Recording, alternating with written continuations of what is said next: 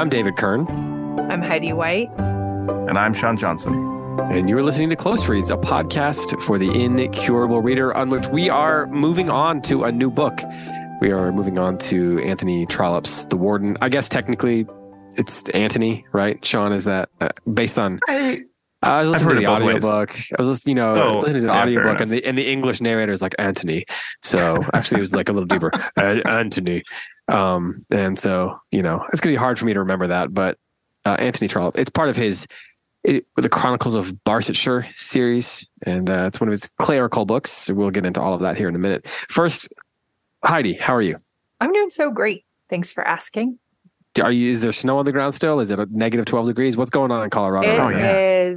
We still have snow on the ground, but it is a little warmer. It's only 32 degrees today, so Oh, it's that's Hmm. like what it's here. it's warmed up quite a bit. Yeah.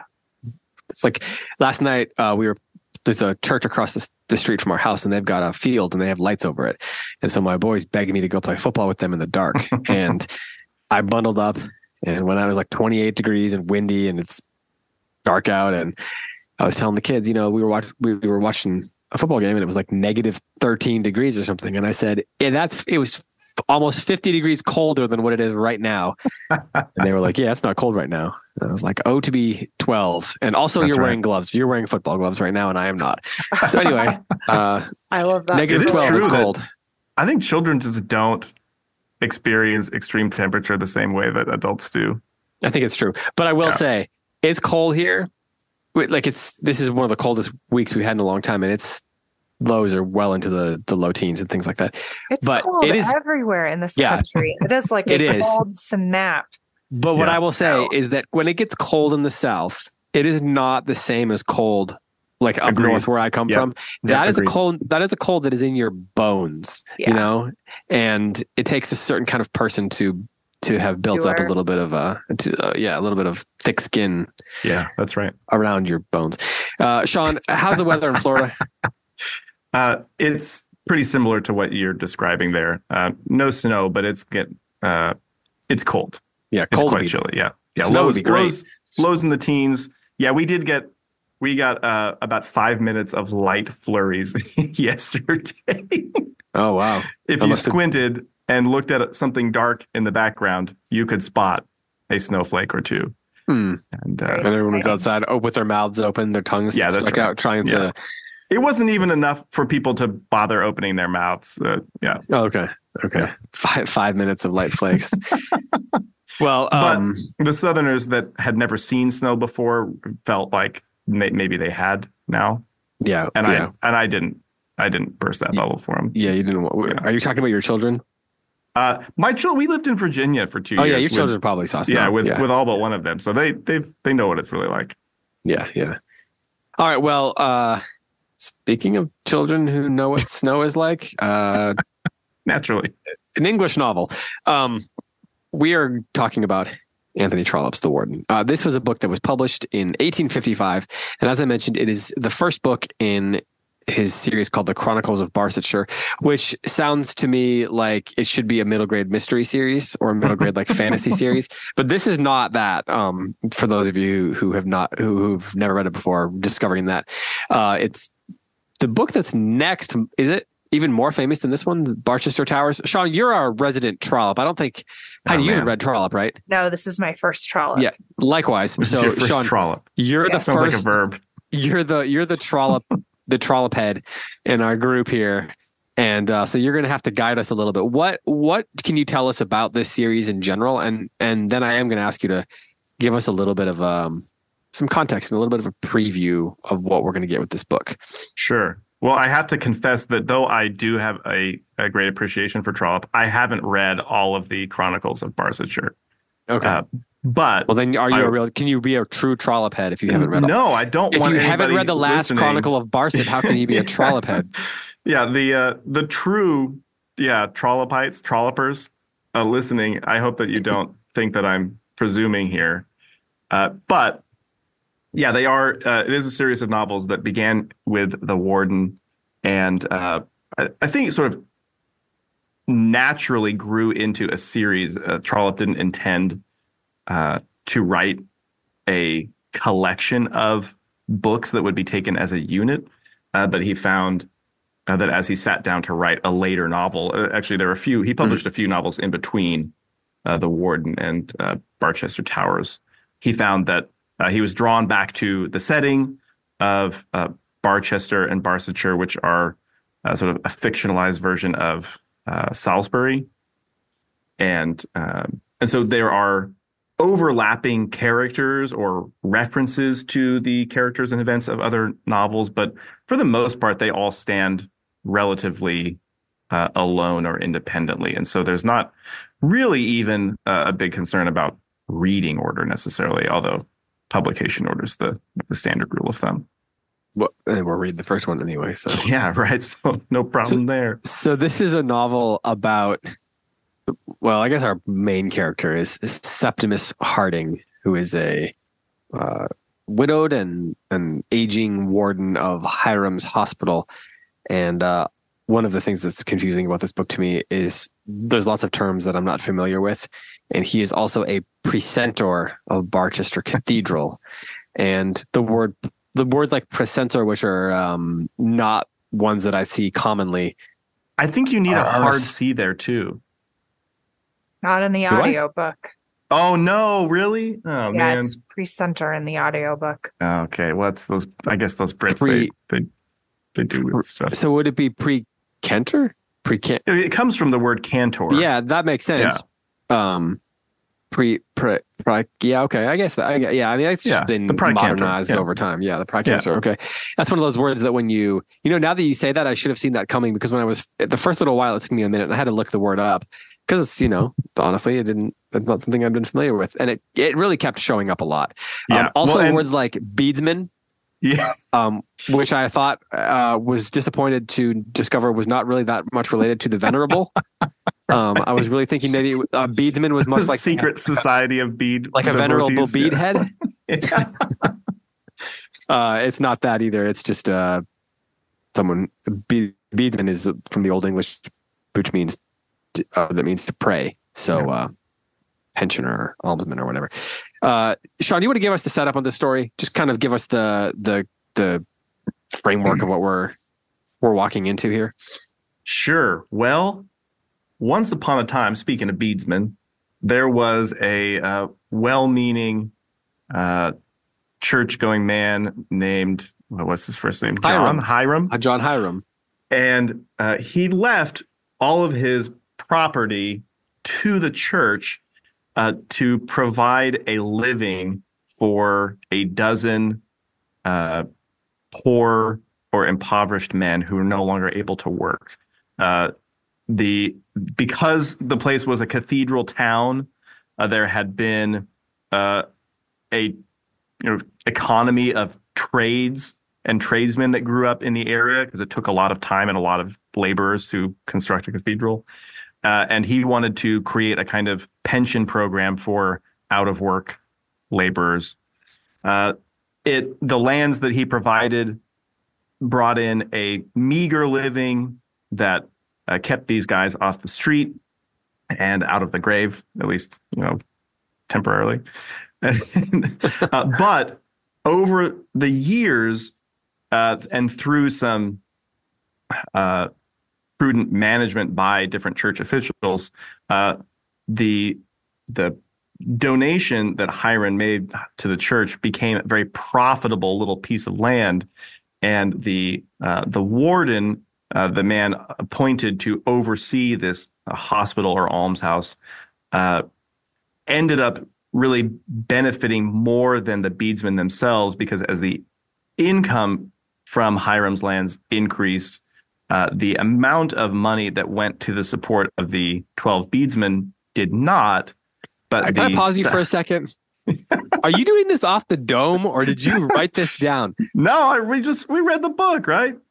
Uh, yeah, I, I, read the book, but I'll be honest. Like even some of what you're saying here, it's kind of like I don't know about you, Heidi. Some of these details, but I kind of the I salary lost track of, of the warden did increase, and there were some extenuating circumstances because the position of warden and the office of the the precantor or the pre- precentor uh, ended up being linked where they once had not been. and so the increase in salary was thought of as a judicial compensation for the labors of uh, the liturgical labors of the precentor, not just uh, for his uh, work at the hospital, which was minimal. But there are some modern day social crusaders who have become aware of this fact, and they really believe that the the poor beadsmen with of- names like Bold. yeah, right. Uh, and they really feel like the beadsmen of Hiram's hospital should be cut in on some of these uh, increased revenues. And thus a lawsuit has been brought against the the church and against our, That's right. But the current warden, our kindly warden. who is by no means a greedy man, uh, and yet who has not uh, managed or saved his money in any kind of prudent way, uh, stands to be quite adversely affected if this change is brought about. And he is the daughter, or he is the father of the young woman that Mr. Bold, this uh, reform, reforming crusader, happens to be in love with. And he has another daughter who's married to the The- archdeacon, the, the bullish archdeacon, Dr. Grantly, who is the son of the bishop. right.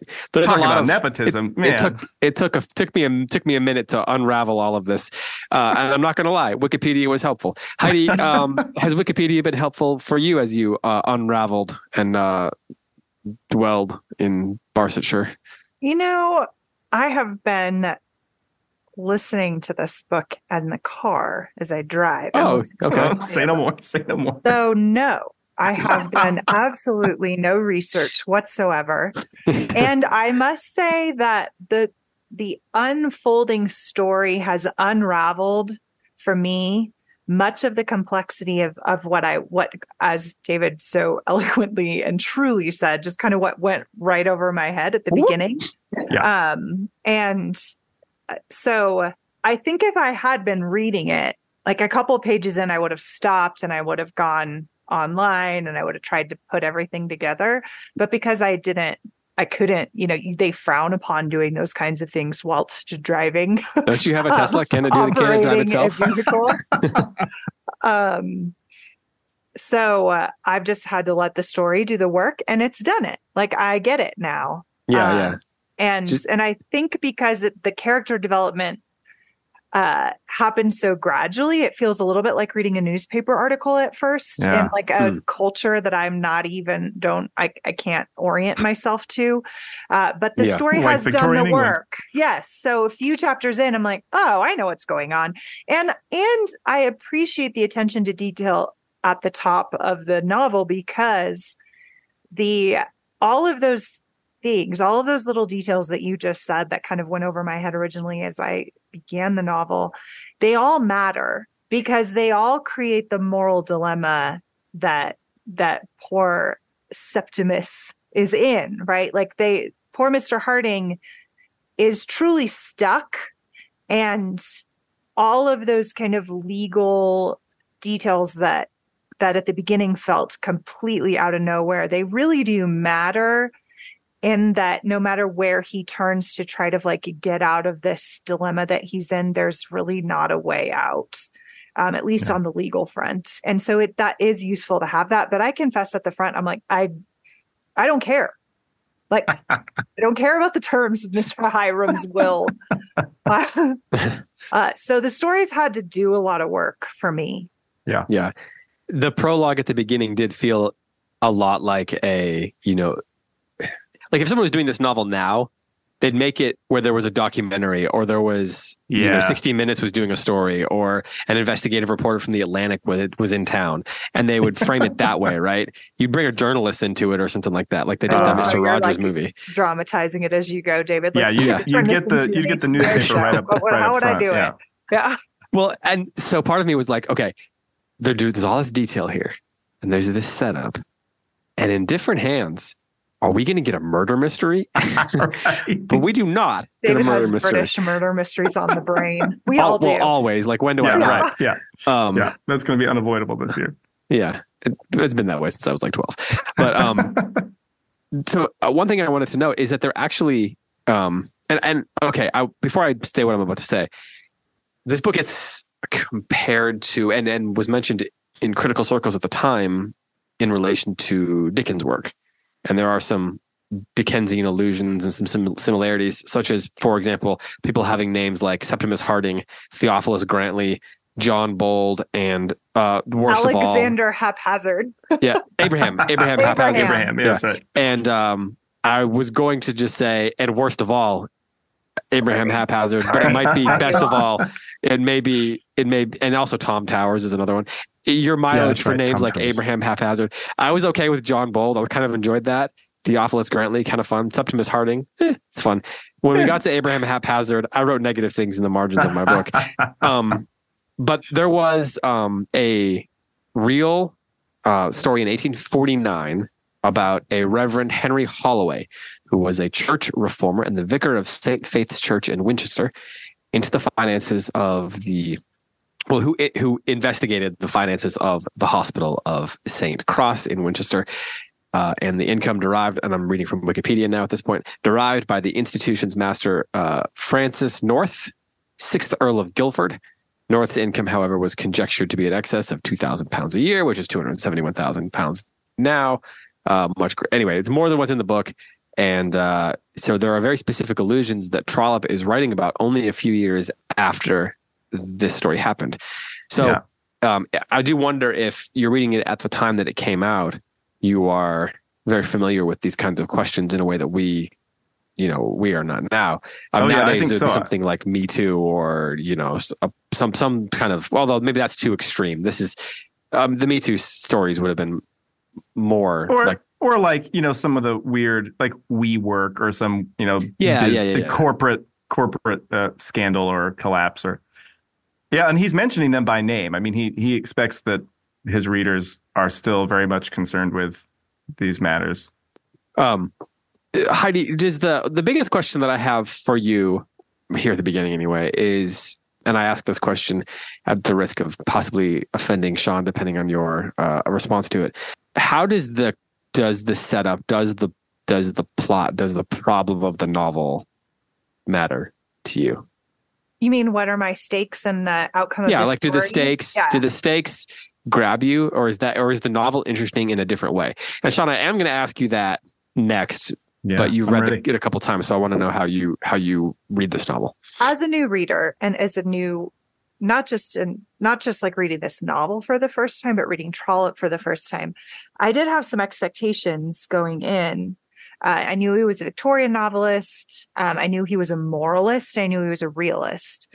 Um, and so i was expecting a very realistic novel with a really strong victorian moral. And i feel like that's what we have. I think it's true. We do have that. And I think for me, as I've been reading, I've been noticing so much diff like the difference between uh, the way we might craft and enjoy a novel now in the way the Victorians did. Um, yeah. and the development of the novel as a form. Trollope, you know, he, you know, I don't know what other year, term to use for this. Like he really breaks the fourth wall all the time. Is like talking to us all the time. He's giving us his opinions. He's telling we us need to talk about the what narrator. to yeah. think, Yeah. right? He's telling us what opinions to have. I don't actually love being told what opinions to have about a novel. I'd like to develop them on my own. I like to be trusted a little more by a novelist. Mhm. Um, and so it's not my favorite style. I find myself wanting to kind of argue with him sometimes and say, well, maybe I think something different about this character. But then I always don't. He's always right. Um, so he's always right about his own characters. And so I tend to come to the same conclusions. And so I kind of have to like get used to that. What I do like about the novel, and you guys are not going to be surprised about this, and neither will any of our listeners, is I really love Get your shot glass ready. Yeah. of duty and desire. And this is a novel that has not only duty and desire, but competing duties, and that that's the stakes of the novel. Which duty matters more for Mr. Harding, for this community, for Mr. Bold, for Eleanor? Um, that there's this overlap of the uh, the personal and the ideological that are stacked on top of one another. Um, and and and that creates all of the conflict of the novels of the of the novel within the characters and within the situation um and within the world that's being explored and and that i find very interesting um and I actually don't know how the novel ends, and I'm about halfway through. Uh, and so I The murder, the murder mystery. Yeah, I haven't Yeah. figured out who's going to die yet. I, I think I know who I want it to be, but who Yeah. knows? It's like Yeah, the Brothers K. The murder doesn't happen until halfway through. right? Right. Yeah. Yeah.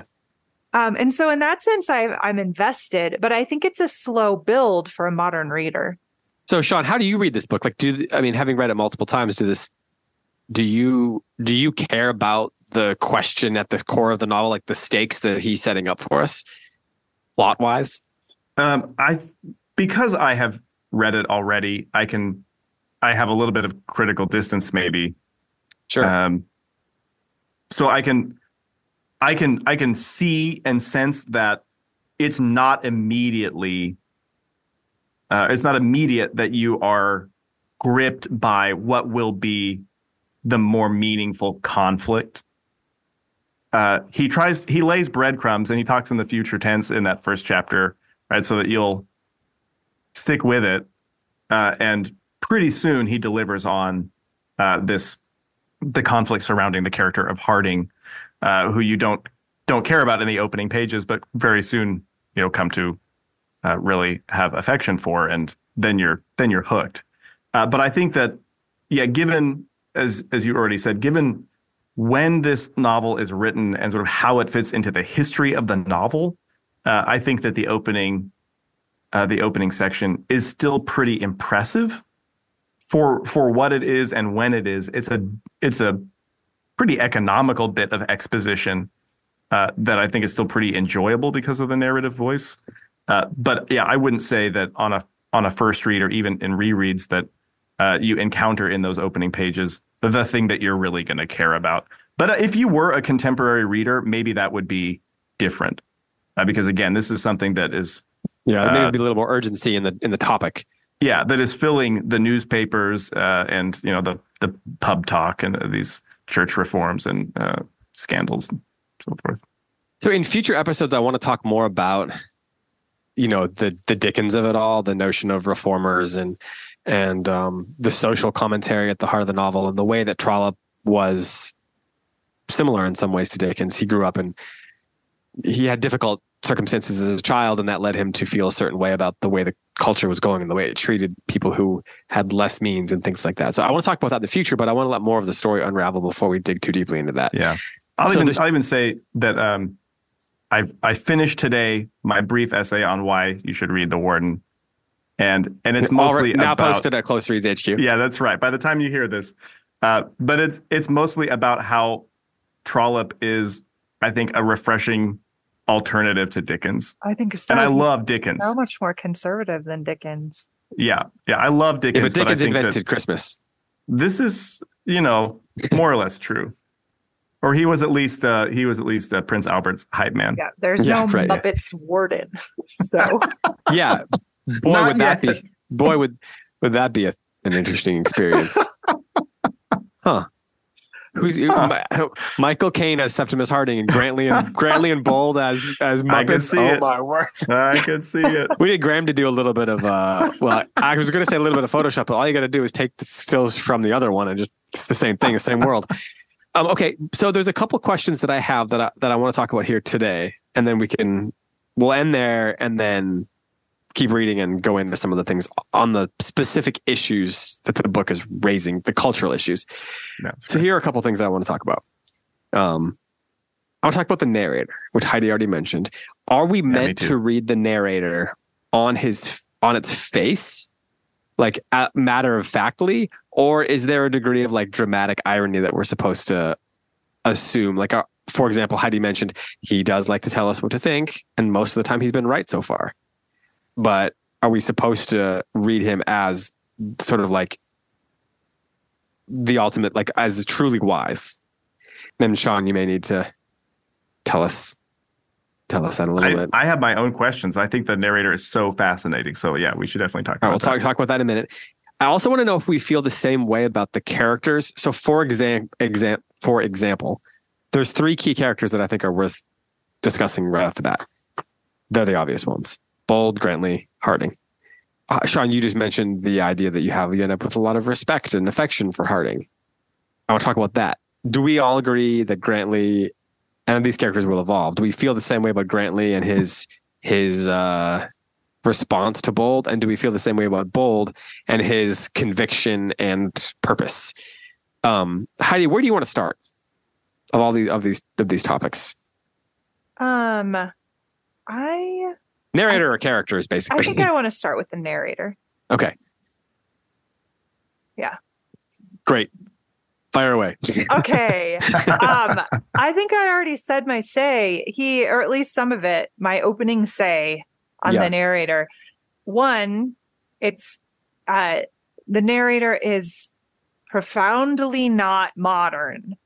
Right. Um, and so, like I said, I I kind of have a little bit of resistance from to being told what judgments to form from a narrator who seems to me to be making a point that's sufficient without the narrator's interjections.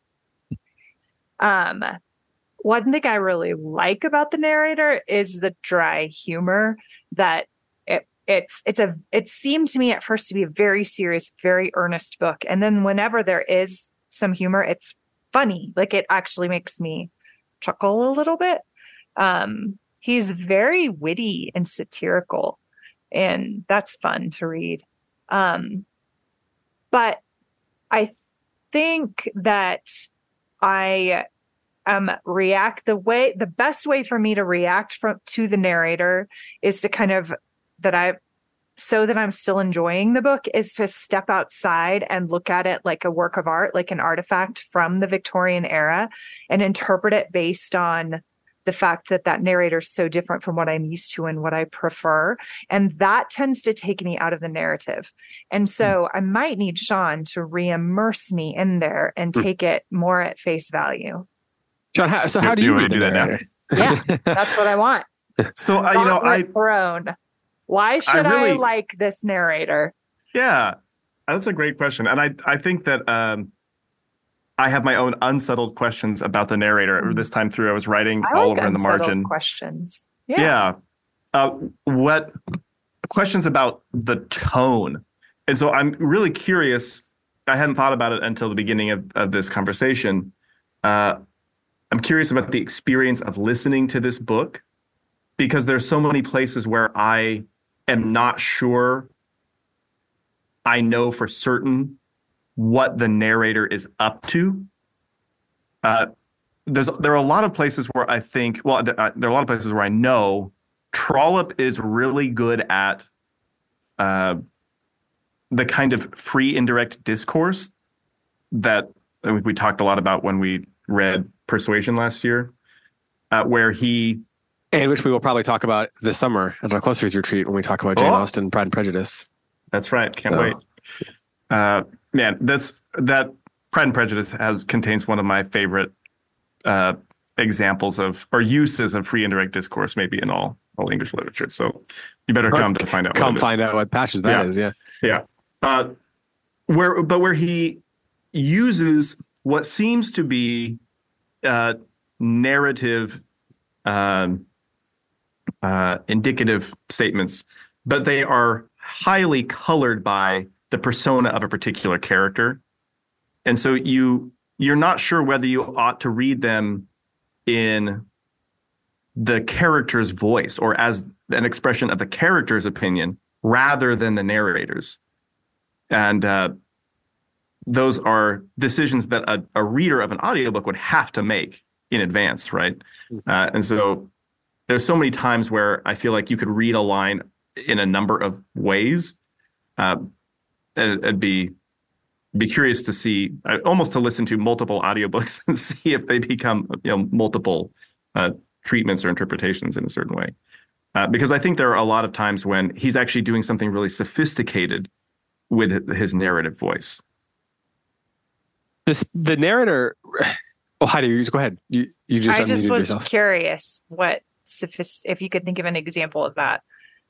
Do you mean like Uh, multifaceted, like I, I mean multifaceted. Yeah. It like means that there's he's really into multiple certain champagne. interpretations. Yeah. And that he's and that he's not a uh, he's not a monolithic narrator. uh, and that sometimes there's a little bit of ambiguity uh, about whether you're getting, as you say, an authoritative judgment that's Mhm. meant to you know echo the the author's own opinion, or uh, the judgment of a character that we're not meant to agree with. Mhm. Uh, like there's a there's a point at which uh, maybe it's it might actually be in a later chapter, but uh, Doctor I think it's Doctor Grantly Mhm. or no, it's John. It's John Bold who can't. Uh, thinks that it's really too bad that his sister can't agree with him and see his point of view. Uh, but that's said in the narrator's voice. Mhm. Uh, but the, the, immediately before that, he talks about John Bold going off to, uh, uh, like meditate on his own virtue or something, or something like that, right? Uh, So so, is- which makes you think he can't he can't be all the way for this guy in this moment, and yet he's putting uh, thoughts like that into into Yeah, this is why. I, I have some questions about logic. But Heidi, go ahead and say what you were going to say. Yeah, I I like I like the free and direct discourse, um, and I think it happens when exactly really often with what you're saying when a character is expressing himself um, and and it's very important that we as the readers know what the opinion of this character is and what he's trying to do especially with bold and with grantly um, because they are the opposing poles of competing duty that are given to us in the novel right? They are the Right. stakes of the novel. There's poor mr harding stuck in the middle and then there's the social reformer on one side and the church and and the church conservative on the other. And um and he is that essentially the sacrificial lamb for both of them right? Um and uh and and then so we need to know their opinions i like free and direct discourse especially in british novels and especially in comedies of manner manners um and in in certain times of uh, of society in which people can't say everything that they're thinking because they're conventional and the manners Right, preclude yeah. them from being able to express themselves fully. And so it's very Right. useful to be behind their eyes um, and to see the difference between what they're holding inside and what they're allowed to say, so to speak, um, that's mannerly or appropriate to the situation. So it also happens with Eleanor. It also happens um, with other characters in this novel, and that is useful. Um, I I think his his ultimate conclusion seems very evident to me. The side that our narrator is on Mhm. Is clear. Yeah. And that bothers me. I feel like that's a dramatic mistake. Am Hmm. I wrong? What what side is that? He is on he doesn't he does not but he believes bold is a fool. Um and and that the cause he's fighting for is is way overstepping and ends up hurting like he doesn't believe he's not a reformer. Yeah. so he's like in in today's day and age he's like anti-woke right? Um because the social reformer that bold The narrator represents is. is yeah yes. Yeah, um but he also doesn't really he thinks that the archdeacon is too um is just too hardcore right? He thinks he's Yeah. unkind and he oversteps although his cause is just and more right and that seems so obvious to me. Um that i i wish that he would let us come to that conclusion on our own. I wish he would let the story do the work.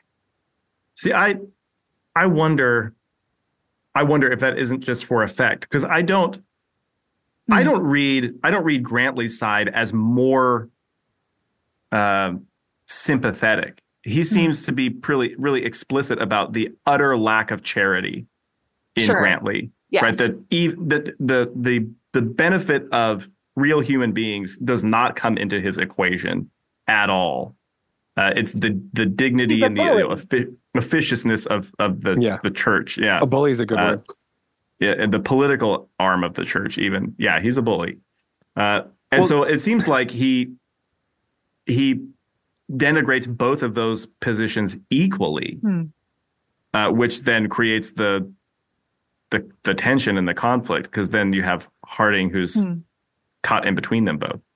Well, and you we've only and, read, but you don't want to you don't you know that there there's probably some truth uh, to the arguments on both sides as Harding himself admits, like, yeah, maybe I shouldn't have all this all this money every year. Uh, but right. he's the guy you feel for, caught between these these two fellows who are, you know, unlikable in their in their uh, their zeal. We've only read five chapters, but already you know we have one chapter where we've got Bold speaking to the to the the the guys who live at the with the beadsmen, and then and then the next chapter we get Grantly doing that, and in both cases. Yeah we're kind of left with that we leave both of those scenes feeling like great job guys. That was that went well. Um you both seem like you're really you know really uh have everybody's you know best intentions in mind um what what's not clear though is exactly what the, the what the reasons are for both of these guys doing what what they're doing and then you yeah. have harding stuck in the middle um at least through five chapters that's my that's my take but what i want to know is you know, like, so I think that the narrator first starts to come into focus in the second chapter, which is called The Barchester Reformer. And where I first started to really think about it a lot is when it says there is living at Barchester a young man, a surgeon named John Bold. And I'm just gonna I'm gonna not gonna read the full sentences. I'm just gonna read what I underlined just to make it go a little faster here. Uh, a surgeon named John Bold. To him is owing the pestilent rebellious feeling which has shown itself in the hospital and the renewal too of that disagreeable talk about Hiram's estates, which is now again prevalent in Barchester. Nevertheless, Mr. Harding and Mr. Bold are acquainted with each other. Dr. Grantly, however, has a holy horror of the imp- impious demagogue. He considers that he is to be regarded as an enemy. As John Bold will occupy much of our attention, we must endeavor to explain who he is and why he takes the part of John Hiram's beadsman. So there we start to get this this like proximity between the narrator and the story. And very directly because it starts to talk about things in the present tense and it starts to refer to I and our and we. And the narrator seems to be someone who is part of this world in some way or another, um, or at least operates within that function.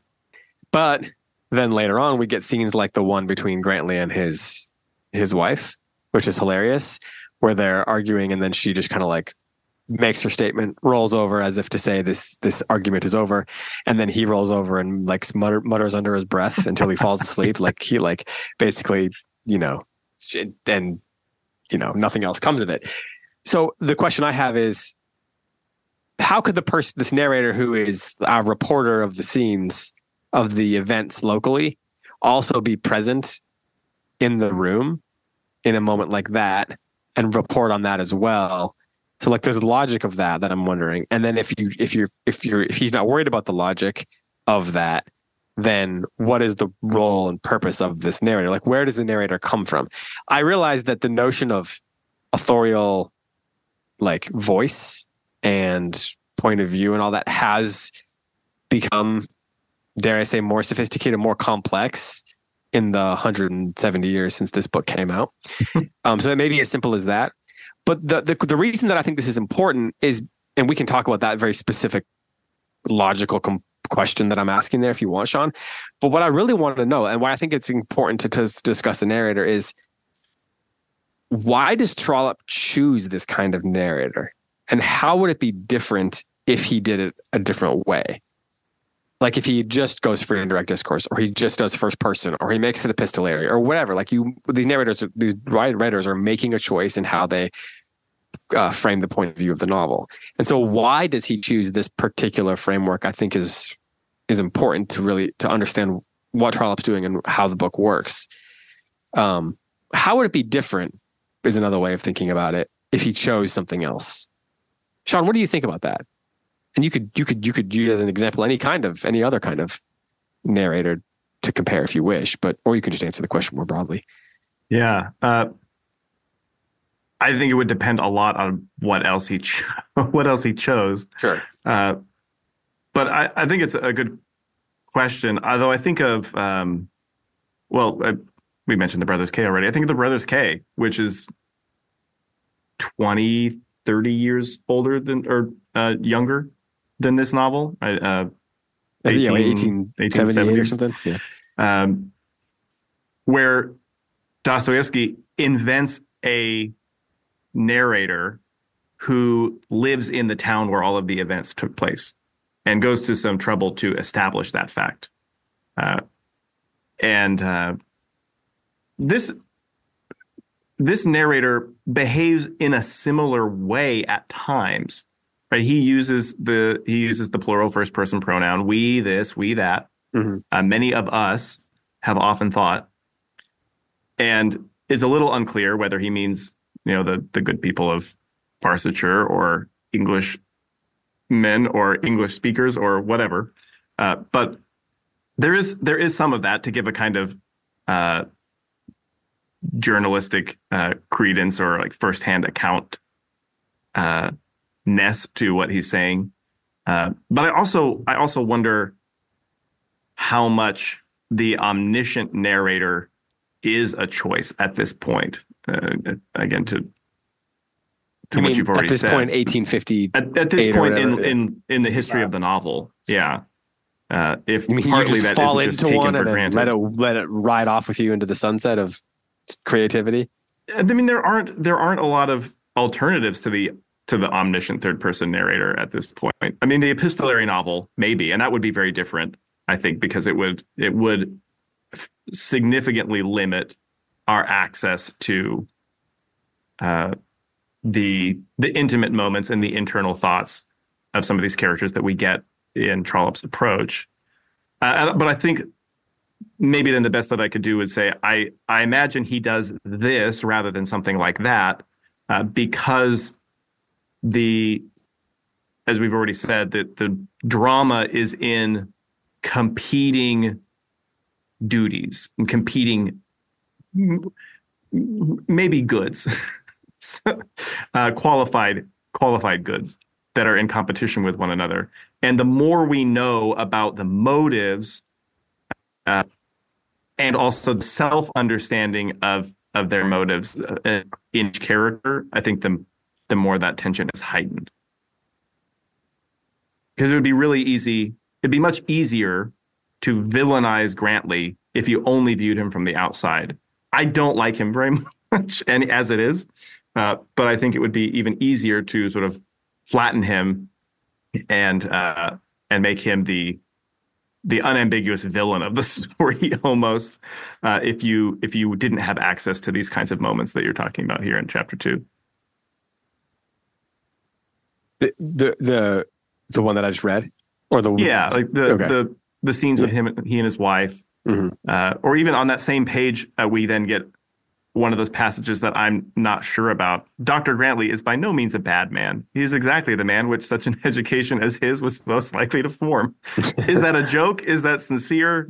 Is it true? Is it uh, is it meant to wound? Is it just an objective reporting of fact? Well, what it does seem to be intended to do is be mildly disorienting, Yeah, or at least to tell to to cause us to have to rethink whatever we thought we knew about him. Right? That's right. Um, you can't. It's a, It's not allowing us to draw a firm conclusion on him yet. Heidi, what do you think about all this? Yeah, I think another way of saying what you're saying, Sean, that I like and certainly works in Dostoevsky for sure, is that the, the narrator becomes a character in the story with a stake in the outcome that is impacted by the events of the story. Um, and and I think readers respond to that probably more unconsciously than consciously. Hmm Yeah, um, and knowing that the narrator is part of the community, but the narrator is not telling his own story. He's telling somebody else's story through his own human lens, which then gives the narrator, I think, a the ability to to make judgments. Um, that, to your point, don't have to be shared by the other characters in the story. It gives them a bit of an ironic distance, but still a personal stake. And I think that that is a good thing about those kind of narrators. And Yeah. it's a hard thing to pull off. Um, and and another thing I think it does for me that's good, that's positive, is that it gives me and the ability to immerse myself in a world that I'm not I I can't personally relate to through the eyes of somebody who can without I, me having to be behind the eyes of somebody in the novel in a first person way. Um, because when you have a first person narrator, you see the world through that person's eyes. You can't help it. You're supposed to. And I think yep. Trollope doesn't want to do that. Um, and so I do think that this narrator conflates the free indirect discourse with his ability to do all the things that I'm saying. And I think it makes it a bit disorienting and confusing to me as a reader. Like, are you omniscient or are you not? Um, how do you know what they're thinking if you are a member of the community who's observing from the outside? But then, if you do know what they're thinking, how can you be a member of the community who's observing it? So it's self contradictory.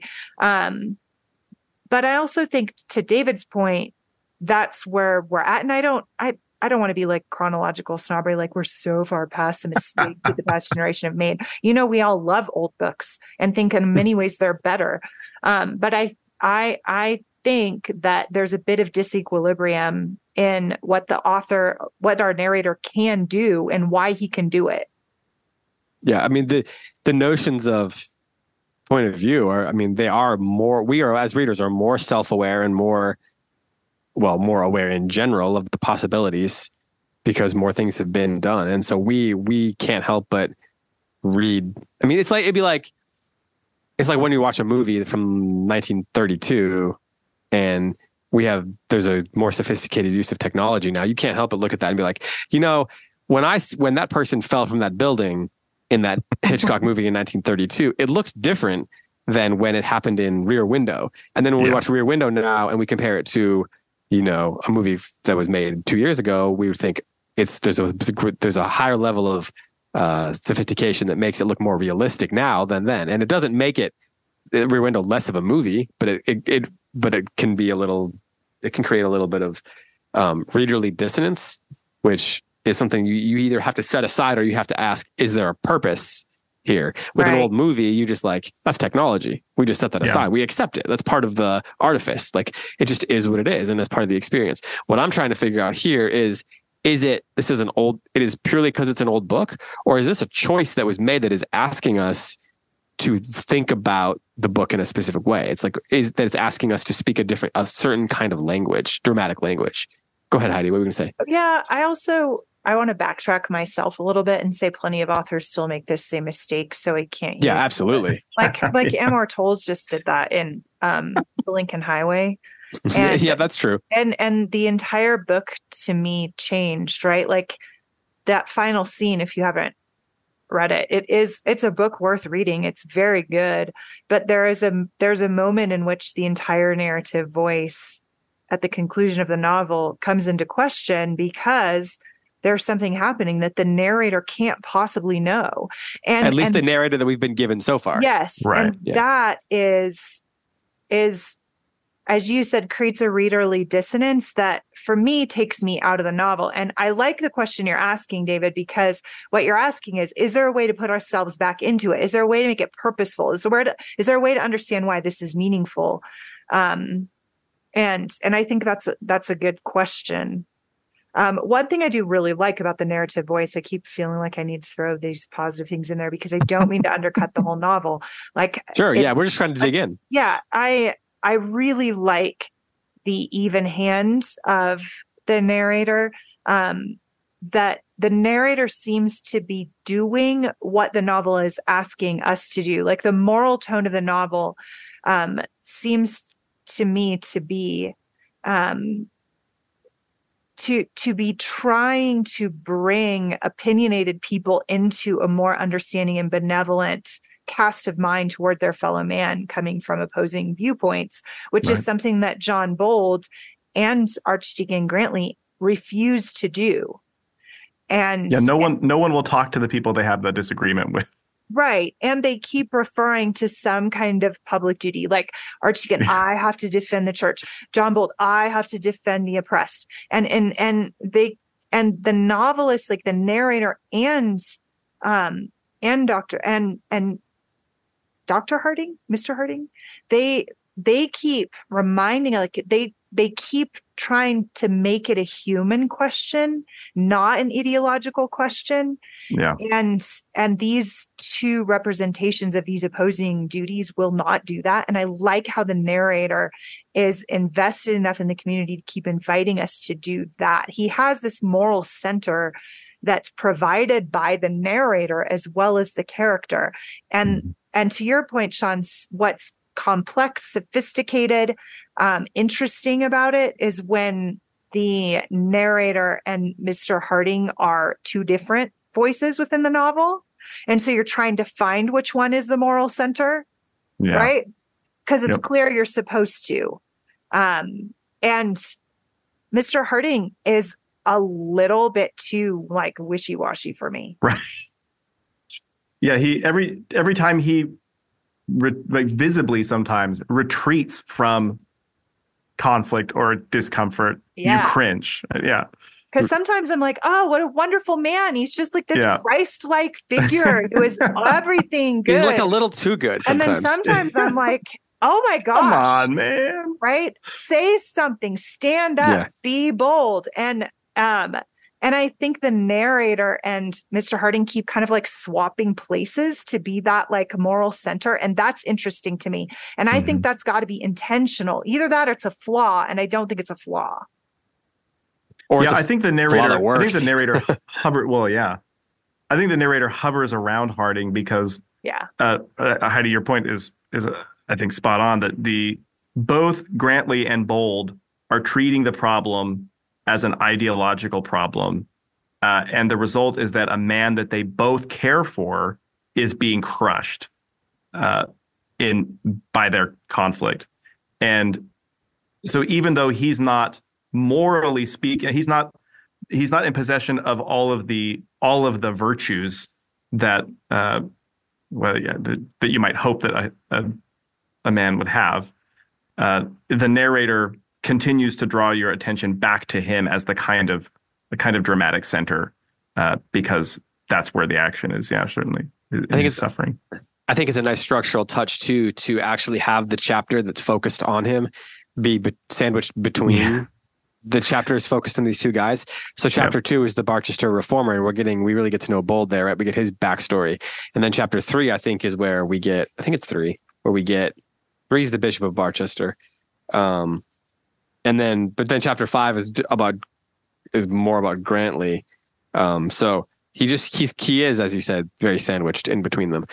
We don't have a lot of time left, and we can maybe we should save talking about these characters for next time when we can read a little bit more and make you know stronger judgments of or more you know defendable judgments of of these characters. Do you think that the the people who are listening to this podcast care about this conversation we're having? Yes i think I think that's right.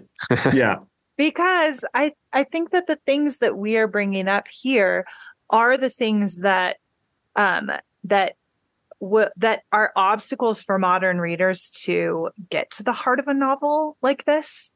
And um and for me to say frankly like that's been a little bit of a struggle for me too.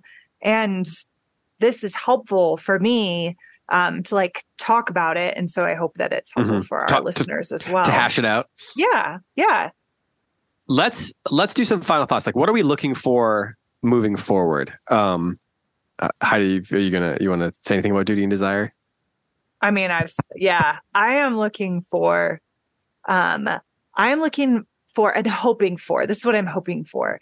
I'm hoping for these ideological differences, these opposing and competing claims of duty to be resolved in a human like in something human. like a more holistic Yeah, instead Sense, of yeah. picking a side. yeah And maybe that's why I think I was maybe that's what I'm sensing from Trollope, like, and maybe wrongly, is that he's kind of picked a side and Mm. And it's gonna win. And I I want it to be something more human than that win like in the battle or win thematically thematically. okay Yeah. So I'm hoping for something more human, more um more warm hearted, more generous, um Yeah. And and I, I think it will. I think I think it's going to get there, but that's what I'm hoping for. And that's actually what I like about the Victorians and about the and about this era is that you really do they're they're always comic, right? Like unless, you know, unless it's Hardy. but um that there's like they let their characters suffer, but there's always some kind of like um, well, there's Abraham haphazard. a moral center, and I like that. It's refreshing. He's into Yeah. offing. Yeah. one of the things that I want to know is is there any desire in this book amidst all of the duty? Or- Or is it maybe just that There's Bold that- and Eleanor. right, There's a yeah, love true. story. And I, well, I also want to know like is it that is what we think is a sense of duty actually like uh what they think is their duty is it actually disordered desire? Yeah. I think that the novel question. itself suggests a, a good bit of that, especially in bold, uh, right? That he that he does go and contemplate his own virtue. The narrator tells us explicitly. Straight up right? virtue The- signaling. That did make me laugh out loud in the car. Yeah. I was like, man, times have not changed. We Yeah, peop- are the People same. are still people, yeah. Yeah. yeah. Yeah. And then the Nothing question of like under the sun. What, that, Yeah, the, right. the real question for me about the duty aspect is what is Harding's duty? Like I, I appreciate that he is, he is try. He's asking that question too, right? He's Mhm. like, I could, I could live with a lot less, you know. Like he's not, he's willing to be, to do without, but he also doesn't know what does that do for the church? What does that do for the community? Like if I just give in, and his his questions of duty are more interesting to me Mhm. than Yes. Sure. than the than the the other battle. And that's the Yeah. heart of the novel. That is the heart of it. All these other things, I'm not saying they're clutter. What I'm saying is they have to be removed out of the way to get to that. And that is what Trollope is exploring. Yeah, the and, battle and is what that set- is a really Sorry. interesting conversation. Yeah. Sorry, it lagged. You froze there for a second for me. No. Um, uh, yeah, the, the, battle has to be set up so that you can get to the heart of the person who's stuck in between it, or in between the two sides. Sean, what are you what are you looking for? Like, and as someone who's read this book before, how do you recommend that was- people move forward?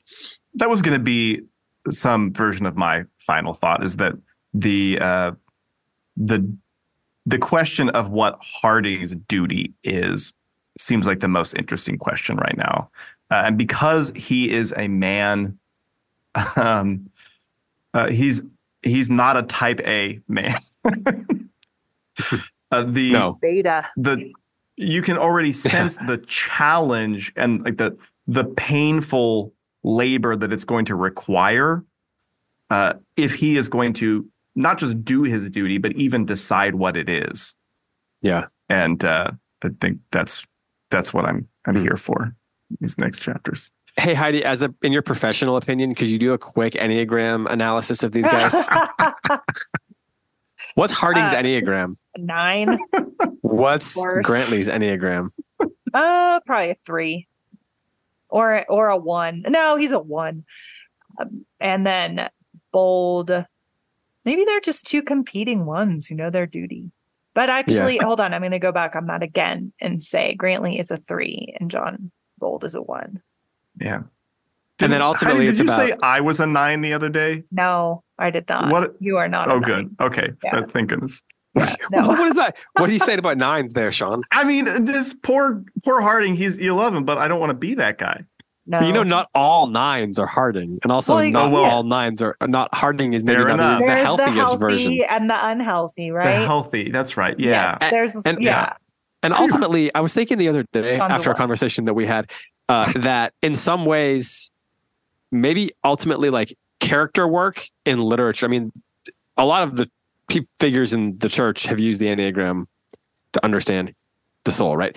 So sometimes character work in books is about characters either going from the healthy version of themselves to the unhealthy version of themselves, or trying to work towards one or the other. Versa. That's Yeah. right. yeah that's right Um, and so the Enneagrams are really actually, we don't have to be like, we know for certain that Hamlet is such and such number, but the, as a, and Matt Bianco would probably hate this conversation, but the, uh, um, as a framework of thinking about movement within a character, it's actually fairly interesting, much like it is helpful for me to understand what motivates my wife. Right. Well, and I, I mean, just to add to this, I know this is not the point of the conversation, but I think the reason why it's helpful is because the Enneagram is not about typing people based on their characteristics. Like Mhm. because you're like this, you are a number. Yeah. You're this box, right? Um, it's about going to core fears and motivations, right?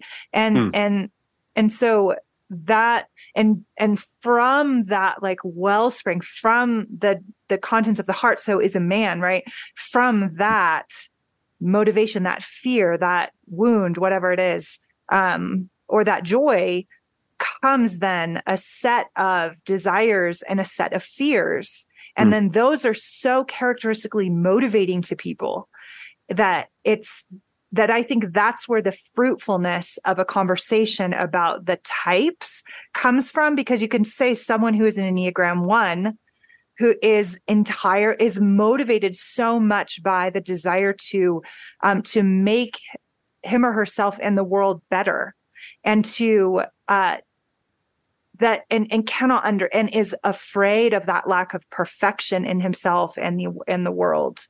Hmm. um and is continually then trying uh either to either out of fear or desire depending on how healthy they are to make the world and himself better which that's a very christ-like goal. That's a good thing in itself. And but it can be corrupted right? Or it can be and it can decline and that Hmm. either glory or decline uh, is so motivating to a person and so motivated to a character and so core to who they are um, and I think that's what the usefulness of fruitfulness is. For me, it's not putting people in a box Yeah, based on yeah. some kind of outward external characteristics, but going to the heart of a person. And that's always fruitful and I think always creates empathy and understanding. and that's ultimately what the best books are about Yeah. Is the, the movement of those of the characters souls it's not just about the the the plot is not is plots are fun but they're in service of that movement unless it's all that's there and that's when they're not great novels they might Right. be fun to read but they're not going to be remembered So me saying like I think that doc I think that um Mr. Harding is a 9 like I, that that core motivation for a 9 is peace. Right? Like I Yeah. want the he world described to be at literally what go ahead. Yeah.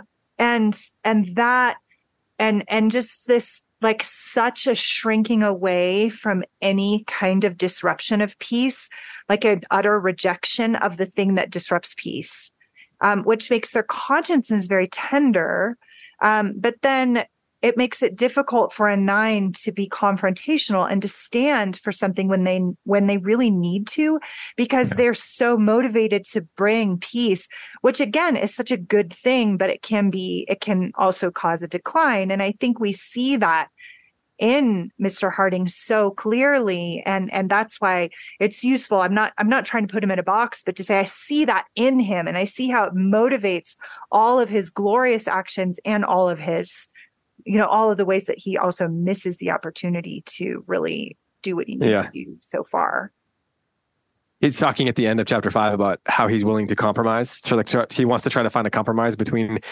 these potent his son-in-law and his potential future son-in-law and their two differing motives. And it says this compromise would not have been made from any prudential motive of saving what would yet remain. For Mr. Harding still felt little doubt, but he should be left for life in quiet possession of the good things he had if he chose to retain them. No, he would have done so from the sheer love of quiet and from a horror of being made the subject of public talk. He had very often been moved to pity, to that inward weeping of the heart for others' woes. But none had he ever pitied more than the old Lord, whose almost fabulous wealth, drawn from his church preferments, had become the subject of so much opprobrium, of public scorn, that wretched clerical octogenarian Croesus, whom men would not allow to die in peace, whom all the world united to decry and abhor. Was he to suffer such a fate? Was his humble name to be bandied in men's mouths, and so on? as someone who's married to a nine who really just wants to be um, surrounded, who has a sheer love of quiet, that really rang true. that's right um, anyway, anything else you anybody wants to add? Although you can see that that uh, an instant later, that desire for peace starts to open doors to more suffering and chaos. Right when he when he won't when he won't do the simple assertive action of telling his son-in-law, "No, don't go talk to these men." Yeah, yeah, yeah. and it's such a bad it's such a bad decision to let Grantly out there to talk to those guys. Uh, Yeah. For real. Okay, we are going to talk about chapters six through ten next week, and we'll we'll bring up some of these other uh, questions that got raised um, it, that we didn't get to. Um, don't forget, we've got Kristin Lavransdatter, Lavren's daughter, over on. I keep doing that. Over on the Close Reads HQ. Uh, why are you? Oh, we Sean- just got so much. Yeah. Oh, we got waiting lots of stuff the- going the- on. Yeah, we got the Daily litany here. Poem, which Sean has uh, uh, Yeah. gone to to battle uh, to produce ev- daily. Um, we've got um, we've got events, we've got all kinds of stuff um, going on, and just yeah, We got Thanks a for- monthly mystery. Yeah, we got our mystery. We our first episode on uh, Strong Poison is coming up soon. Dorothy Sayers novels, and the Lots of- close lots reads of- retreat. You Close gotta- Reads Retreat. gotta although by now, who knows? Maybe it's full. I know, right? yeah, if you want a spot, listeners, That's true. By the time you're listening to this, yeah, the people it's today's the 17th and it opens on the 18th and by the time people listen to this on the 20th or whatever it is it may be full so Um, maybe raise but a add glass to jo- each other if you made it. Yeah and then That's and then right. email me and get Ah. on the wait list we're talking right. about pride and prejudice. It's going to be Get a great time. Um we're we're very excited about that. We do have other events coming up too um and we'll have more details on those as soon as we can get them to you um in a, in the most responsible way. We don't want to promise too much too early. Um so uh we don't want to promise too much too early is like probably should just be our our, our like one of our slogans. Um with that thanks to everyone who's been listening. Thanks thanks to logan for for editing this episode and producing it and making uh mastering he doesn't like when i say producing it because technically he's not the producer. He's the engineer. So thank you for engineering this episode logan. You are awesome. We appreciate you so much. And to everyone who supports the show thank you as well. For Heidi White, for Sean Johnson, I am David Kern. Thanks for listening. Until next time, happy reading.